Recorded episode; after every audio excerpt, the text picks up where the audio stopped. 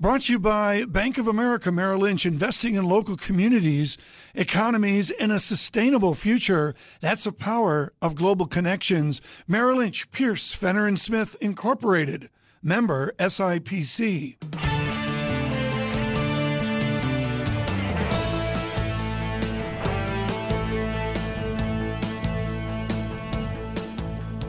Welcome to the Bloomberg Surveillance Podcast.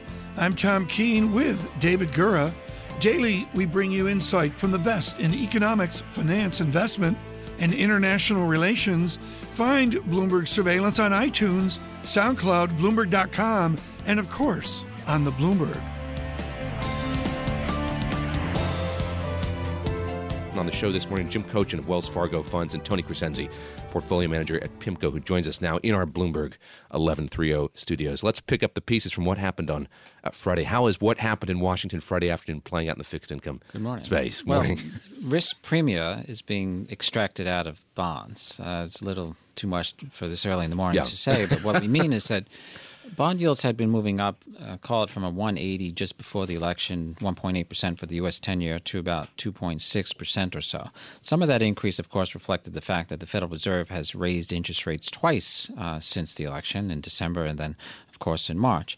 But some of it also reflected the idea that perhaps there was some risk of the U.S. economy getting stronger than anticipated, stronger than the 2.2% or so pace we've seen of recent years. That risk is a little lower in the bond market's eyes now. It never really was high, though. Uh, the bond market for some time has been pricing for the Federal Reserve to keep its policy rate really low. Call it 2% or so by the year 2020, well below histor- historical norms of closer to f- 5 or so, and certainly cl- lower than previous peaks. And so the bond market had already been thinking, well, there could be a Trump bump, but maybe it won't last. And so uh, it's, it's back to that idea, and it's just reinforced, and it's keeping yields low. But don't look for yields to move a lot lower. The Federal Reserve more than likely will keep raising rates. Final, final point is because the economy in and of itself is faring pretty well, especially the global economy. Do you see this, uh, the healthcare vote, as a litmus on on uh, Trumponomics or on what the administration's proposing here? What does it what does it tell you about what's to come? Not necessarily. And We know from the past that Donald Trump learns from lessons and usually tends to tends to bounce back. And healthcare is a, a lot different than uh, the tax story uh, in the, in this sense. Uh, think of Medicare. It was a program created in 1966. It's never been shrunk. It's only been increased in size uh, repeatedly. Not that that's a bad thing, but uh, it's it's very difficult to take a benefit away from American citizens um, rather than give them something.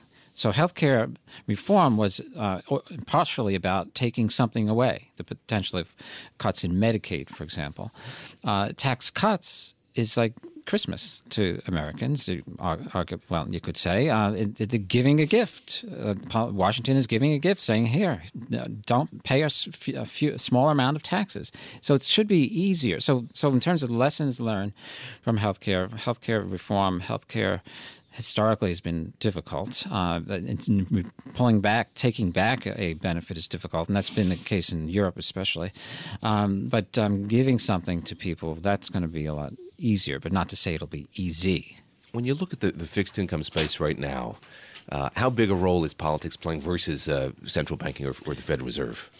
Politics, in fact, we'd say are, is playing a very low role in in the bond market in one sense, but a very big role in another. A very low role in the sense that um, Washington has been dysfunctional for a while. The numbers of laws passed by Congress in the last four years is the, the least in about 200 years.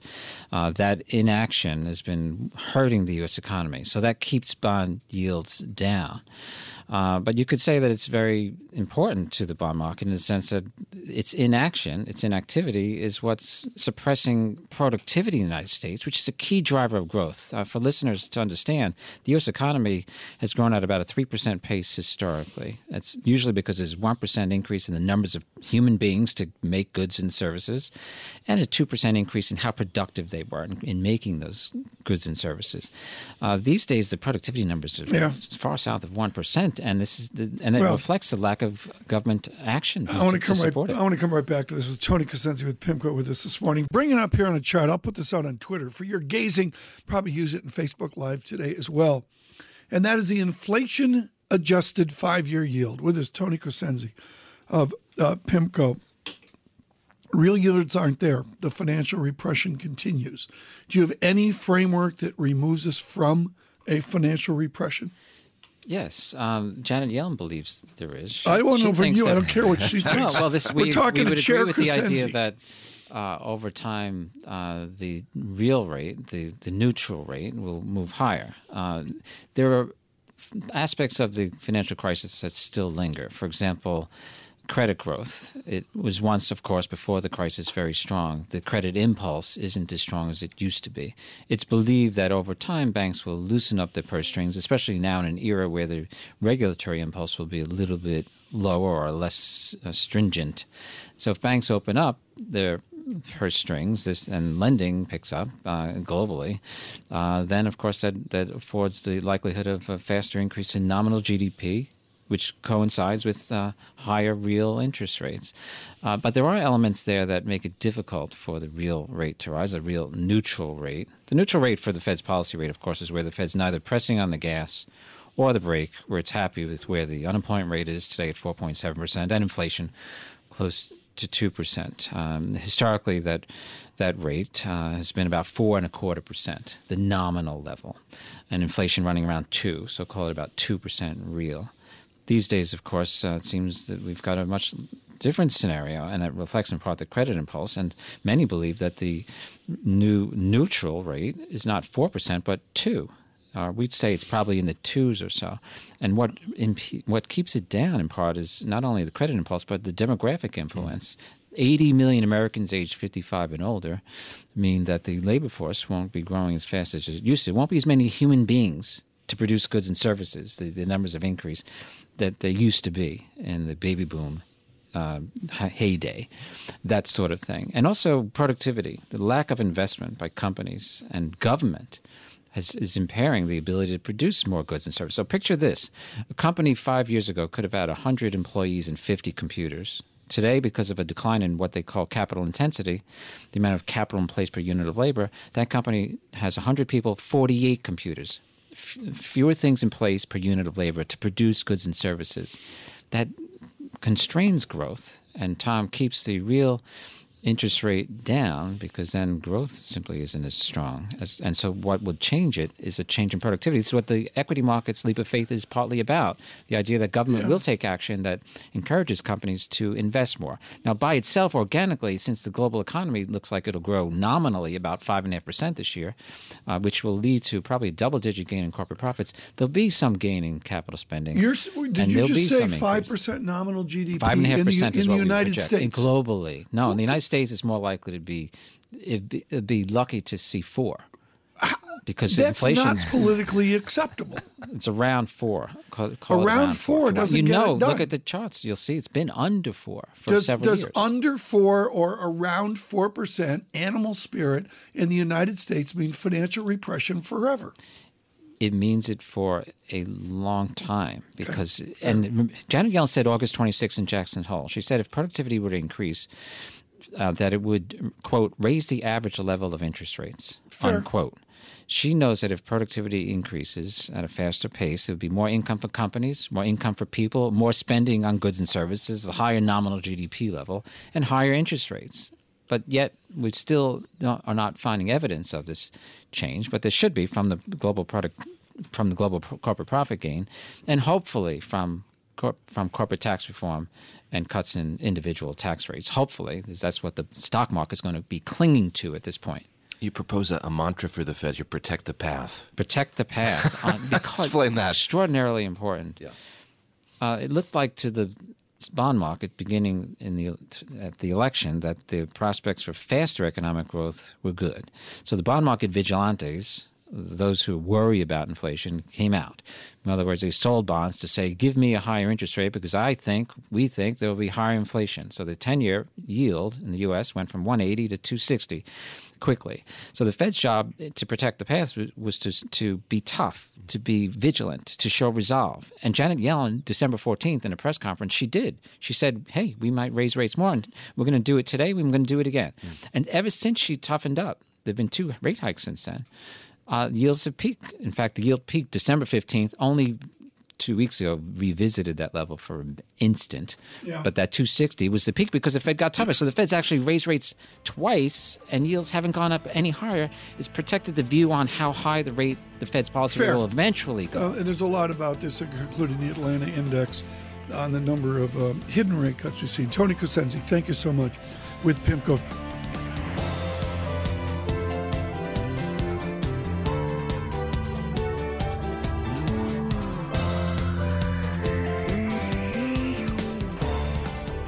Greg whose prescience was on display Friday morning when he wrote uh, that the American Health Care Act was going to d- die in one of two ways, either on the House floor uh, or the Senate floor. We saw it die uh, before getting to the House floor on Friday afternoon. He joins us now. And Greg, let me just ask you as we uh, move ahead to tax reform here, we'll talk about that in some detail with you here. What the lessons learned are about what happened with the American Health Care Act, particularly when it comes to how this White House interacts with the Congress. Well, a lot, David. Good morning. I think that uh, there's a need to uh, lobby better. There's a need to bring in the Freedom Caucus, the moderates. Uh, I think the White House feels they got so oversold by Paul Ryan. Lots and lots of lessons, lots and lots of reverberations that have led to tremendous infighting over the last 48 hours. I, I uh, you know, I'm looking here at your, your, your Friday note. You say the difference between deal making in New York City and deal making in Washington have never been uh, more apparent. What did Donald Trump, what did President Trump get wrong about this process? Well, you you can't set arbitrary deadlines. You can't make threats in this town. Threats don't usually work. Uh, you have to get into the nitty gritty. And maybe most importantly, health care is an albatross. Every administration that owns the issue of health care regrets it.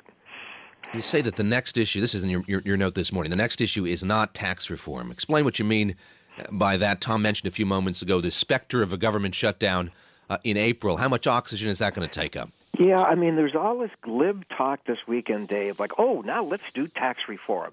Well, it's not quite that simple. You've got a bruising partisan fight over the budget over the next few months, really, before we get a debt ceiling extended in the summer. But maybe more importantly, there's no agreement on tax reform. If we thought health reform was complicated, it, once again, it's the Republicans who don't Yeah. agree. Should should tax reform be revenue neutral? Should we have a border tax? There's no agreement among Republicans. Greg, help us with the zeitgeist this morning. Your note a bit, but other notes really emphasizing that the inside baseball debate is April 28th and a potential government shutdown. Is that even feasible that we're going to redux, what was it, 2011? I don't see it. I, I don't think Schumer wants to have anything to do with it. I think the White House will browbeat its opponents and will avoid a shutdown on the on the 28th. Uh, I think there's going to be a huge fight over the Trump cuts, and many of his spending cuts will not occur. You'll get defense spending increases. The big fight is the debt ceiling this summer. Help me with the CBO score, which changed the debate of health care. If we do a tax reform, and if we have this border tax, that no health care, et cetera, et cetera, do they score again sometime this summer? Well, Tom, we're going to look at dynamic scoring, and it's going to be very generous for proponents of tax reform. You're absolutely right. We lose the revenue from health reform, and we also would lose the revenue if we don't do a border tax. So there's going to be some smoke and mirrors, I think, in the final scoring. Yeah. I looked at the tweets this weekend calling out the Freedom Caucus, Club for Growth, uh, and Heritage. The president doing that in a tweet uh, yesterday morning. What are the consequences of that going to be? It's fair to say a lot of this administration's policy proposals uh, began or grew up in, in the Heritage Foundation. Well, they did, but I think Trump now has to move away from them. I think he views them as radioactive, and I think he's got to at least hint that he could work with Democrats. The problem there is that why would the Democrats want to throw him a life preserver right now? And even if they did talk, I don't think there's enough agreement between the two parties. So what Trump has got to do is get his own Republicans more on board. That's still going to be a tough fight. Uh, with regard to Jeanine Pirro uh, Yep. and what happens to, to House Speaker Paul Ryan when the House is gavelled in? How much longer does he have as House Speaker, do you think? Is, is his speakership in jeopardy? I don't think so. I, I think that you know his knowledge of the details is encyclopedic. Maybe strategically he leaves a little bit to be desired, but the, the main thing, guys, is that there's no logical successor. I agree. I agree with that strongly. But Greg, come on, help me here. I put out a tweet, and you know I'm playing amateur Greg Valliere. to me, I have yet to have a single straight answer what the rush is. What? Yeah. Who, who who do you blame for the childish action of trying to rush this thing through? We got to get it through before yeah. opening day of baseball. Yeah, I mean they all drank their own Kool Aid, didn't they? and they all thought this could be done quickly. It would be a great accomplishment. I mean, this would be the easy one. The the naivete and the hubris of thinking health care would be the easy one is astonishing. Yeah. Well, I, I mean, I put out a photo this weekend, folks. I had to go to back something ancient to keep Greg Valliere happy. of Tip O'Neill. Yep. A president from California, I believe he was governor at one time, yep. and actually realized, like Schwarzenegger, there's like process and work involved. And sitting quietly next to them at their messy table of beers was a guy named, a guy named Bob Michel.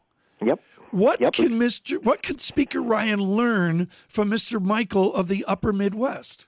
Well, he's got to lower expectations, first of all. I think that's really important.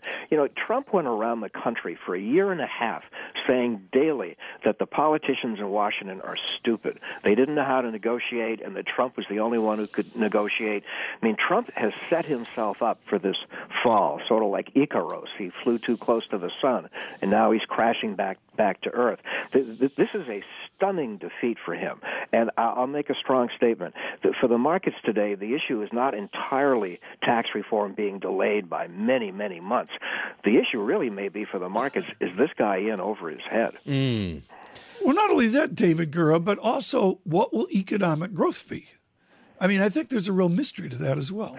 But there's a great angle, guys, I think hasn't been emphasized perhaps enough. With this kind of economic uncertainty, this kind of fiscal uncertainty, I don't think Janet Yellen is going to be in any rush to raise rates anytime soon. So rates actually may stay flat to slightly lower because of this uncertainty. Greg, what are you telling your clients right now who, who saw what happened Friday, worry about what's going to happen with tax reform, and probably at this point are writing off the prospects for infrastructure spending? I still think we get both, but it's going to come much, much later rather than sooner. We do get significant tax reform, probably early 18. Uh, we do get infrastructure, maybe late 18. Way too early to write the obituary for yeah. some of these big items. Uh, uh, Ms. Rubin, over in the Washington Post, I thought had a great thing in the middle of all this last week about the motivations of people. What are the motivations of the Democratic Party now? They, uh, supposedly, the minority Republicans need Democratic votes to move things forward. Explain to me the incentive for the Democrats to do anything after the discourse from the President of the United States. Yeah, there isn't. And uh, frankly, I think Schumer is in a trap. The, the, the left wing is really furious, and they want red meat. And they want to filibuster Gorsuch. Uh, I think that uh, Gorsuch is very well qualified. I think the Democrats look too obstructionist on some of these issues. But Schumer has got to satisfy this very angry base. Were you surprised to see uh, Nancy Pelosi et al. at the podium there after uh, House Speaker Paul Ryan delivered his remarks on, on Friday afternoon? Would you would you suggest that wasn't the right course of action? Yeah, and you know she had a, a, a photo op where she was jumping, jumping for joy. That, that's not what the country wants to see. I think the Democrats run the risk of looking too stridently partisan. They could maybe score some points right now by looking a little more conciliatory. Greg, thank you so much for the briefing. Of course, there on Chair Yellen uh, as well. David, what an interesting soup. I guess this is the Gura Keene Employment Act of 2007. Keeping us talking 17. for the next couple years. Yeah. I, I, I, tell you, folks, it was it was amazing. I, I did get a lot of reading. And Greg Valliere.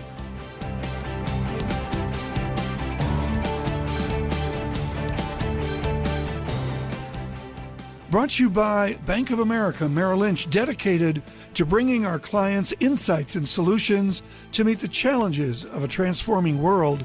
That's the power of global connections. Merrill Lynch, Pierce, Fenner and Smith, Incorporated member, SIPC. Let me give you a factoid here. I'm working with the Bloomberg right now. I think I may put this chart out on Twitter. It's just so radio. You're always working. Ready. It's like Santa's workshop. yeah, bonds negative 4.6 percent since August, late summer, even into early August, late July. one bond portfolio down 4.6%. Here to uh, measure our losses, Jim Co- uh, Kochan of Wells Fargo. Jim, good morning. What is your counsel to the beleaguered? Right now, my my mood is everybody like me, bow ties quote yield, where your customers just look at price on the monthly statement. And if it's yields up, price down, are we yet yes. to a panic? Where are we in the bond market continuum? Well, uh, we had a bit of a panic uh, last year. You just cited some of the negative returns that began, oh, in uh, early July and yeah. until the end of the year. Now, uh, so far in 2017, yields have moved more or less sideways. My, our counsel has been the same all along, and that is um, investors think in terms of total return, not just price movements, and use those segments of the bond market focus on those segments of the bond market that offer a reasonable amount of interest income and compound that interest income over time, uh, you will have positive returns. But avoid the longest durations, avoid the longest maturities because the durations out there are so long. Uh, uh, back in July, the duration on the 30-year Treasury was almost 22 years. Mm. Um, we used to we used to think that the duration, oh, back in the good old days, earlier in my career, during most of my career, we used to think the duration was roughly 15 years, and and and now those durations are 20 still, uh, and and that's too much market risk uh, at a period in which short-term rates are expected to be rising over time. Um, the previous speaker put it very nicely. Uh, Chair Yellen has told us what they plan to do. Yeah. Uh, they've they've implemented this plan, and uh, respect that. Well, the, the, um, David, I just brought up a famous blue chip stock, and this is a bond out 12 years, pays a moldy 2.25%, and it's down almost 8% in mm-hmm. price from the summer peak, the apex of bond pricing. Jim Coach, you, go ahead. Yeah, if you if you look at the intermediate maturities, uh, particularly in the corporate market and in the high yield market, those total returns are far better. Yes. Now the high yield is biased somewhat. Yeah, no, we no, but but it's it's come on, Jim. It's yield pig more more a morning, so I'm buying the 12 year piece because I'm a yield pig. well. Uh, I, I would I would be yield further hog. down in the curve because yeah, but I'm a yield at, hog. you look at the level. Well, if you look at the level of yields today, uh, in that five-year, seven-year, eight-year period uh, area of the yield curves, those yields are higher now than they were at the end of the tapering tantrum in 2013. But that is not true 10 years and longer because yeah. yield curves are so much flatter now. Yeah, and, and, and, on that note, I mean, you point this out in one of your most recent notes. You say there's this argument that the flattening yield curve will protect the long maturities, and you say that's very flawed. Explain that. I think it is flawed. Uh, it depends very much on, on where you're starting this process of raising short term rates. No. Uh, everybody likes to focus on 04 to 06, rightfully so, um, where uh, the yield curves flattened so much that bonds did okay. But you started that process back then with a curve that was twos to 30s, 300 basis points. Today we're at 170. Uh, we have a much flatter curve, and it's no surprise then to me anyway that since the uh, yields started to rise, uh, you know, starting in July of last year, we've had sharply negative returns from the longest end of the market because yield curves have moved up in almost parallel fashion. For a while last year, they steepened. So I don't think we have enough steepness to the curve to warrant that argument that the uh, long end will be quote cushioned by uh, steep curves, you know, and the curves will flatten enough so that even if short-term rates rise from here, bond yields may not. I I can't uh, I can't agree with that. Jim Coach, we were, steep enough. we were talking with uh, Greg Valliere a moment ago about the prospect for tax reform and indeed a prospect for a big infrastructure spending package. He mm-hmm. retained some optimism that that's going to happen. If indeed it does, what does that mean for the, the bond market? Well, I think uh, uh, I would focus. Well, it's going to mean more federal borrowing. Bottom line, uh, if we have infrastructure spending, if we have uh, a reduction in, in revenues going to the federal government, um, they're going to borrow more, and um, we, you talked earlier about the uh, weakness in credit growth, which is in, certainly true in this cycle. Well, this would add to the uh, strength. This would strengthen credit growth to some degree, and other things being equal, it would suggest that yeah. the price of credit would rise somewhat. That is, interest rates, bond yields. Are you like brave enough and got a flak jacket on so you can say dividend growth? is a substitute mm-hmm. for the gyrations that we're going to see in the bond market? Well, I, yes, dividend growth is extremely valuable in my mind. It, it, it corresponds to what I'm saying about how to invest in bonds these days. Capture income where we can find it and compound that income. And dividend growth is, is extremely important in that regard. And I think uh, in many ways, you know, that asset class – even though you know I specialize in that other in the superior asset class, um, uh, has has a lot to be said for it, particularly versus things like treasuries that don't provide very much interest income. How big is this is this divide between what the Fed is projecting and what the market expects the Fed to do, and how problematic is that as you see it? It seems to change a lot, uh, you know, depending on other things. Uh, right now, one would think, with uh, since we've rallied the bonds a little bit, that uh, the bond market doesn't believe what the uh, uh, officials at the Federal Reserve are telling us in, with regard to the you know the pattern uh, path of short-term interest rates. Uh, however, if we were to see a, a new set of economic data, let's say as we go into the through the month, the, the early weeks of the month of April, um, the bond market might get religion once again and all of a sudden begin to worry about another increase in the federal funds rate. So I think that's the that's the mode we're in um, right now. Uh, we had uh, some disappointment in Washington with regard to uh, the, the president's uh, ability to get it to get a bill pa- a major legislation passed. So there's this thought that well maybe we won't see a lot of uh, fiscal stimulus. I I would be very careful before I made that assumption.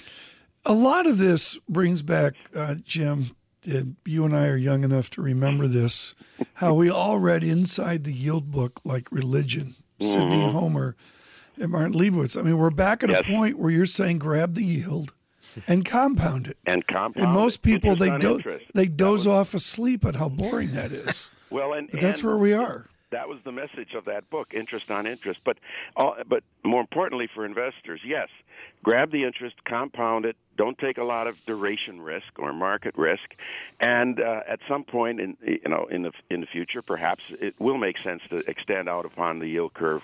But I think it's a little bit too early to do that now. But that is exactly. Uh, the the the pattern of uh, over time, your cumulative returns add up uh, and and, and uh, your your total returns are positive, that's in in a relatively low yield world yeah. environment. That's all we have going for us in the fixed income markets. Can I, Jim? Uh, let's continue. Jim Kochan with us with Wells Fargo.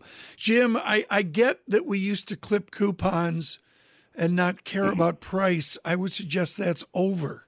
Right now, how do I get total return, or is it just grab the coupon? Well, I, I think grab the coupon. Um, you're right. Uh, there have been times when, uh, in fact, for 20, 25 years, when the trend in prices was up, not down.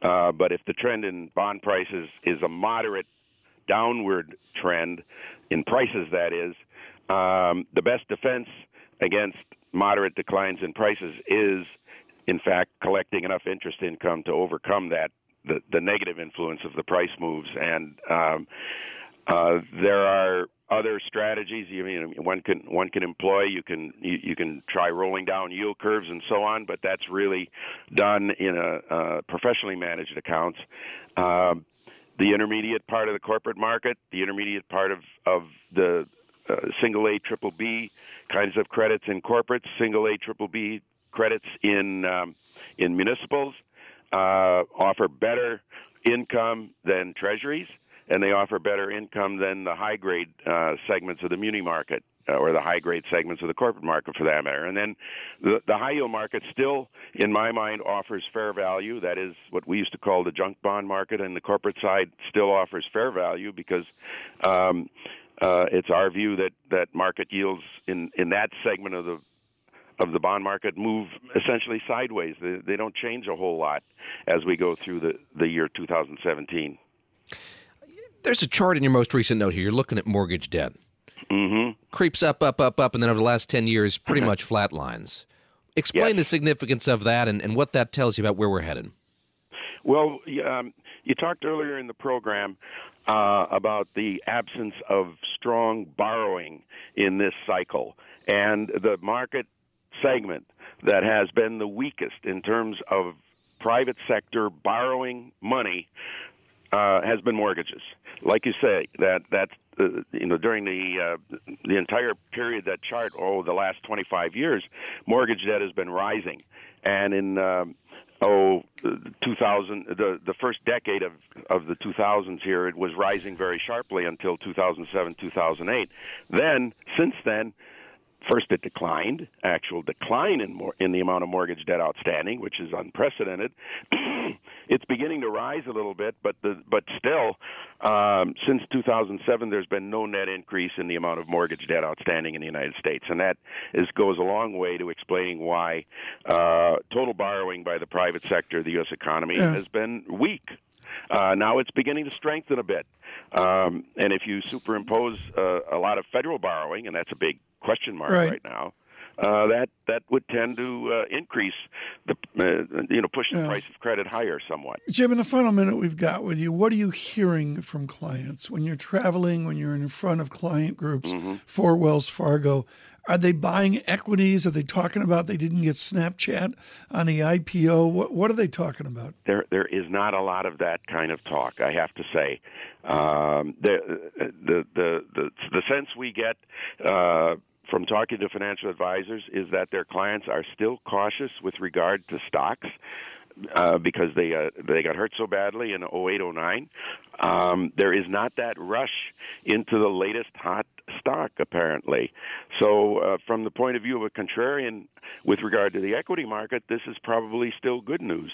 Uh, on the bond side, obviously they're looking for yield. They they would love to see CD rates at five percent again. Well, we're not yeah. going to see that for quite some time. I'm afraid yeah. we we have to work harder to get that income. Uh, yeah, yeah. Remember CD rates at nine percent, showing oh, my heavens. age. Yes, Jim. Thank well, you so much. Well, we're not going back to that. Yeah, darn. I thought we were. Jim Kochan, thank you so much.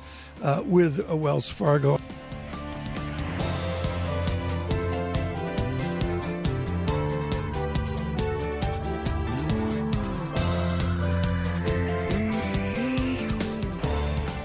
Michael Cohen is with uh, Barclays and joins us now in the commodity space, is it's called. You've got a constructive view on oil, unlike many others. What will support the bid of oil? So I think what's happened over the last maybe month, month and a half or so is that typically as we come into this time of year, investors tend to kind of run out of patience. Um, yeah. And I think that what we saw over the course of you know the last quarter of the year was a lot of hope that OPEC, for example, would support uh, the price of and so the trade is reversed. I mean, and, we're down twelve point nine percent from the peak middle February. Right. And I think that there tends to be a bit of a an anchoring bias, not just in What's oil. That? An anchoring bias essentially means that you know we tend to believe that today's price will hold for a given amount of mm-hmm. time, and that you know everything needs to be thought about from today's price forward. So you know it, it's a, essentially anchoring your your expectation around a, you know one or two standard deviations from where yeah. we are right now and i think that that's a, a, poor way of of forecasting and a poor way of looking at how markets well how do you respond work, let's right? start how do you respond to the doom and gloom crowd how do you respond to people saying we're going to break at 4753 west texas intermediate it's happening we're not through key support mm-hmm. to be fair but but how do you respond to the gloom crew saying we're going to enjoy the lower 40s or more south? Right. So I think one has to to look at what is driving the market right now and actually what drove it temporarily in our view down in the first place. So, you know, when you look at what happened over the last three to four weeks, we had a, a major industry conference, CERAWeek. Week. Khalid Al Faleh, the Minister of Energy from Saudi Arabia, came, saw all the producers, and wanted to ensure that people uh, in the market didn't believe you know, all 100% that OPEC would continue its cuts. So he said a couple things to the market and gave some people some doubt about whether these cuts would continue. But essentially, what these cuts have done is that they've taken out a significant chunk of production from OPEC, which is roughly 30 to 40% of oil supply today. And I think that's an important transition from today versus where we were a year ago, mm-hmm. where OPEC was basically pulling out all the stops, pushing on output, and essentially keeping oil prices low in order to drive out uh, other more expensive sources of production. So, over the last two years, we've seen two consecutive years of very substantial cuts in capital expenditures. The impact of those cuts in capital expenditures has not yet had time to fully play out at this point.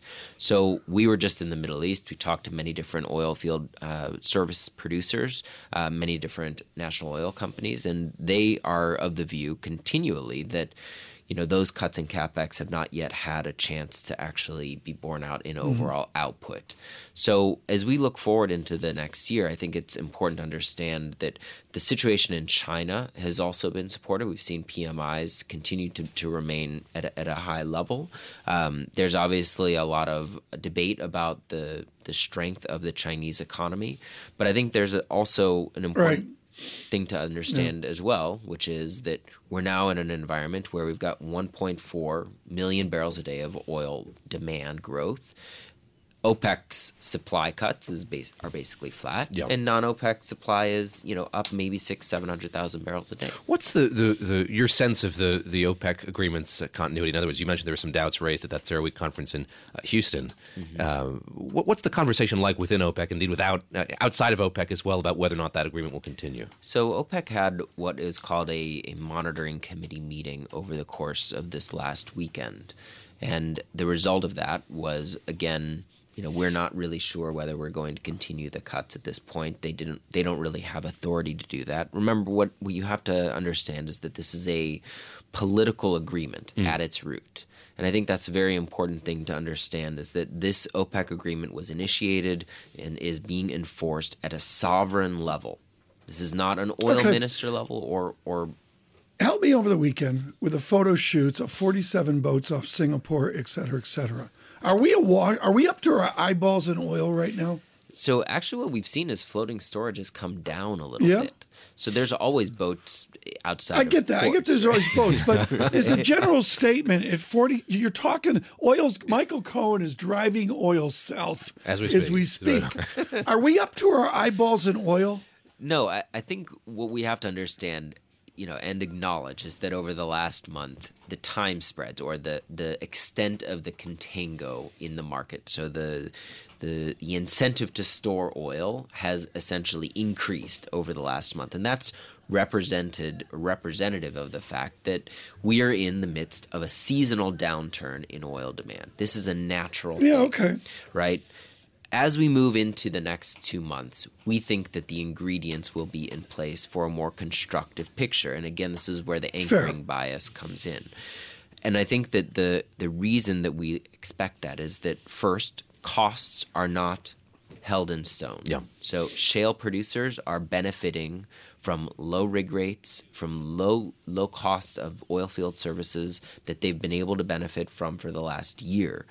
They're enjoying those low break evens for now, and they're increasing their drilling because they can do it because prices are very low. And as we move into the the next six month time frame, we think that that trend will reverse at the very same mm-hmm. time that we head into summer peak driving season. We got to come back, but Michael, I'll, I'll, I'll, tell you, technically, I'm looking at West Texas Intermediate, and I don't want to go into all the technical mumbo jumbo, folks, but I can honestly say I've never seen what's called a six kiss chart, which is this thing is screaming south in an extremely well behaved manner. I could almost teach the chart in a course. Mm-hmm. It is so well behaved on trend. To your defense, we're not through key support uh, yet, and there's an argument about where that is. But the right. fact is, I, I, I, love the tension, David Gura, that we've got uh, in oil here as we stagger through March and April. To when's Vienna? When's the next oil? May 25th. May 25th.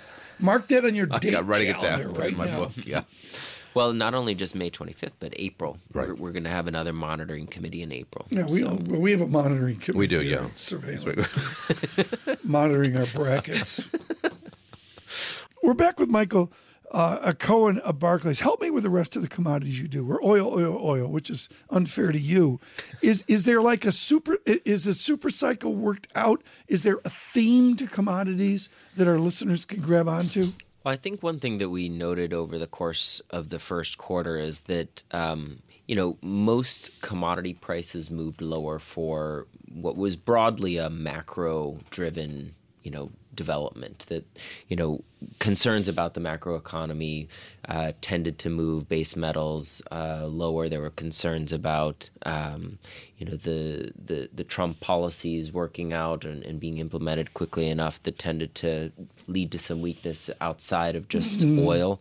Uh, the other thing is that in natural gas, for example, uh, you saw weather driving natural gas prices well below what was a prior, you know, average. Um, and so there were reasons unique to each commodity that led to a recovery, and oil is actually the exception. So, in, in a sense, we saw copper rebound because of strikes in, in mines. We saw gold rebound. We saw natural gas rebound slightly because, again, because of weather. Um, but in oil, what was interesting is that even though here was an was a is a commodity where we actually see significant supply restraint by OPEC, oil prices have not rebounded, which could mean either that oil prices are poised to rebound very strongly, or that even despite that, there's a structural downtrend that could lead to lower mm. oil prices in the remainder of the year. Right. You mentioned the, the Chinese economy uh, and moving to iron ore, other metals. Uh, what's the effect been thus far of China at its uh, last meeting scaling back industrial uh, uh, overcapacity. Now taking that somewhat seriously, it seems. Well, I think it, it did definitely lead to the, the decline in some of those major industrial metals. But w- since then, those constraints have uh, started to move away, and we've seen the, the iron ore price start to rebound. Um, you know, I think from from our standpoint, our our Chinese economists continue to have a very optimistic view on the China, on the Chinese economy, um, and have recently, you know, upgraded their their GDP forecasts, um, you know, based on on what they see as a very active property market, um, and you know, the expectation that there, there won't be a, a very, you know, a, a, big hard landing scenario, for example. I think from our standpoint, there there are clearly risks to that. Um, obviously, if if ch- the Chinese economy starts to sputter, there's you know from an oil perspective and an energy perspective, there's a, a, lot of important ramifications not just within China but in the surrounding region that could lead to a downturn from that industrial growth. And I think it's important to understand that that industrial component of oil demand and energy demand has been a very large share of the rebound and growth that we've seen from oil demand over the last year.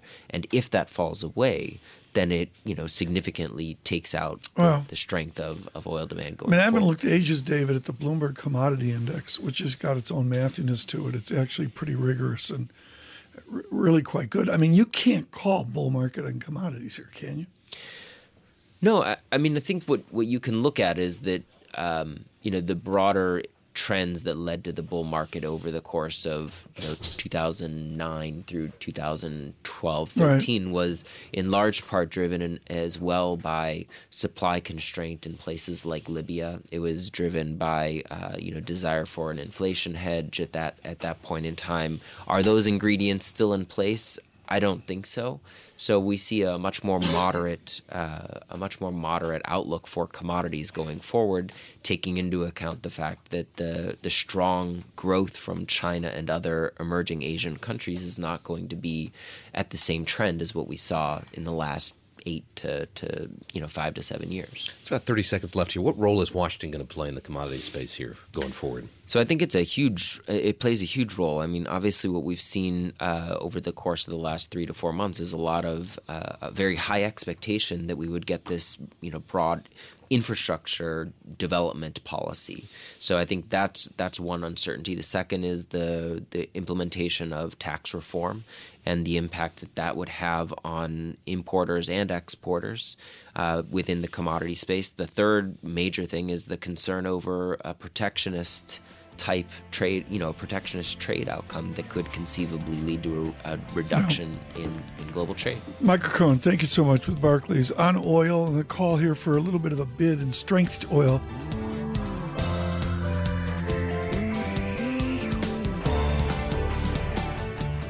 Thanks for listening to the Bloomberg Surveillance Podcast. Subscribe and listen to interviews on iTunes, SoundCloud, or whichever podcast platform you prefer.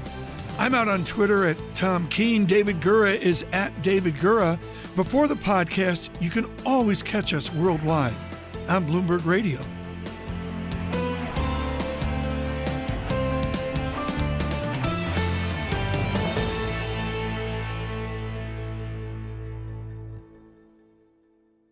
Brought to you by Bank of America Merrill Lynch, dedicated to bringing our clients insights and solutions to meet the challenges of a transforming world. That's the power of global connections. Merrill Lynch, Pierce, Fenner and Smith, Incorporated member, SIPC.